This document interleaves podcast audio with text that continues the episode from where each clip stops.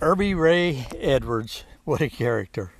He's a Korean War veteran, Marine Corps, and we we met here in Bakersfield because he had heard about Camp Hamilton and he started to come out and do little things here and there and then help with big functions and he really got involved in it and him and I became good friends. And then one day as we're talking about some event or whatever, it came up that uh, his birthday was January 31st. Well, I looked at him. And I said, "Irby, that's my birthday." So that kind of we thought that was pretty special. I think we probably had one or two beers to toast that. And then uh, sometime later, we uh,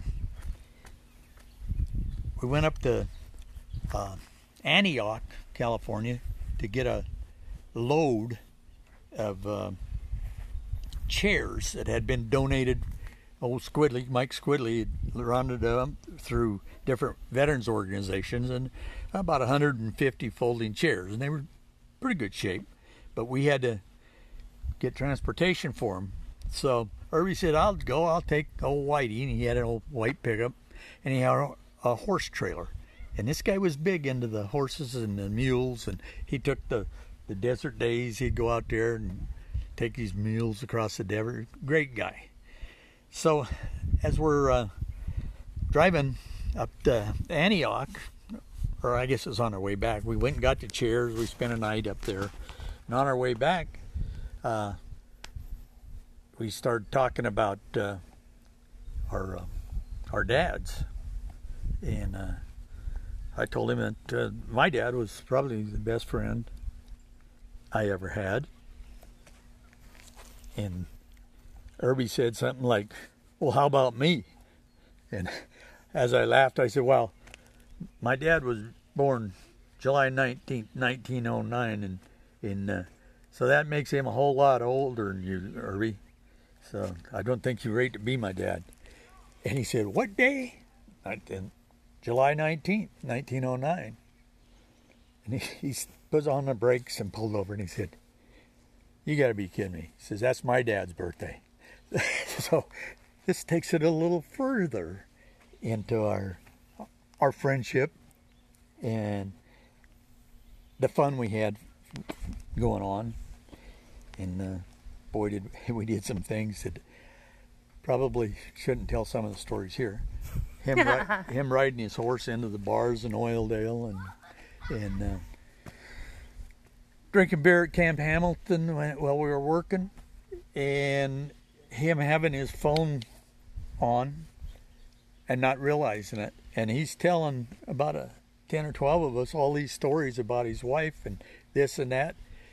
And he didn't know she was listening to it oh. the whole time. All of a sudden, here comes this truck booming a big cloud of dust over the hill.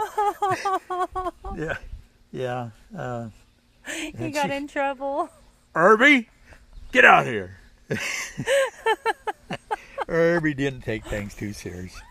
Yeah, and June was his wife. June, uh, I, I highly upset, but Irby wasn't out there very long and promised her he'd turn his phone off, and he came back in. So that, that was a, kind of a cool story, I thought. well, then a few years later, uh, over Tar Springs Ranch at John Loomis uh, because Irby had never been over there. I started taking him over there several years before this time, but uh, John had a bunch of bighorn sheep, Barbados bighorn sheep, about 30 of them. And he called me and he says, I'm tired of buying hay for these hay burners. He said, when you come over for the camp out, he says, bring a horse trailer and take them all home with you. He said, we'll have a a sheep roundup over here, and and uh, it'll we'll have the kids out there running the sheep down. Look like looks like a lot of fun, and and uh, they can catch all them sheep and put them in your trailer, and you guys can take them back to Camp Hamilton and take care of them over there. We still have some of them here, mm. that are, and that's been years and years ago.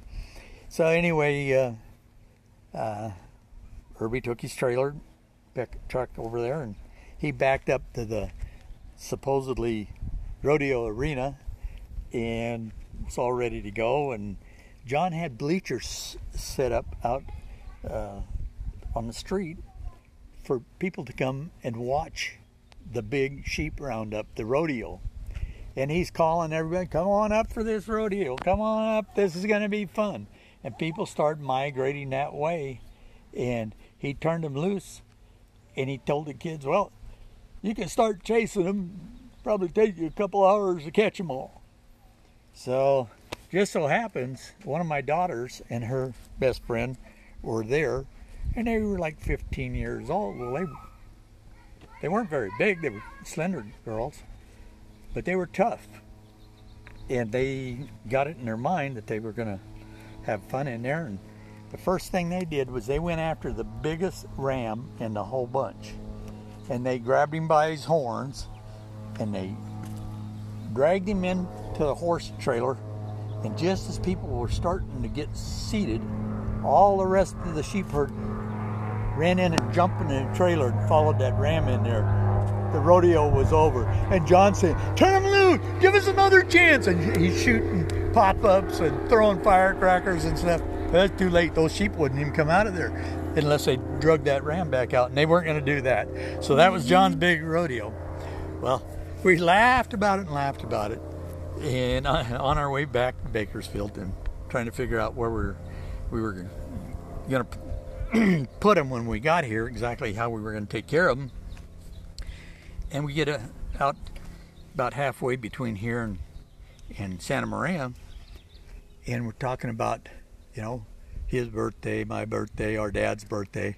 And I said, I had a little brother. Uh, I said, his, uh, him and I didn't get along real well. And we'd had a lot of problems over the years. And I said, but he died uh, pretty young, in, in his 40s. And I said, his, he was born on uh, October 5th. And he, again, he pulled over and stopped. He said, How much younger was he than you? And I said, Well, I turned one in January, and he was born that following October. So, not quite two years. And he shook his head and he says, My little brother was much older than your little brother, but he was the same time younger than me, and he was born on October 5th. We decided uh, there's no way in hell we can be related because I was much better looking than him, or I think I think he said it the other way around, but uh, that cemented our relationship and our fun, and for the rest of his life, uh, we laughed about that, and we did a lot of things. In fact, that big set of longhorns that's in on the patio, uh, he had built a big house. He'd won some money in the lottery, and he put the big fireplace and stuff in there. And he said, "Dan, you got those bones that you bought over at Loomis's?" Yes, I do. And he said, "How about loaning them to me until I die?" I said, "Sure, Irby, anything you want." And I thought he was joking. Well, he took those horns and they went above his fireplace out on Meacham Drive in Bakersfield, and they hung there until after he passed.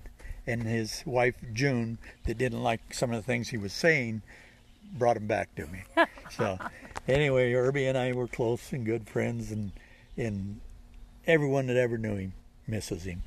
He was quite a character and a lot of fun.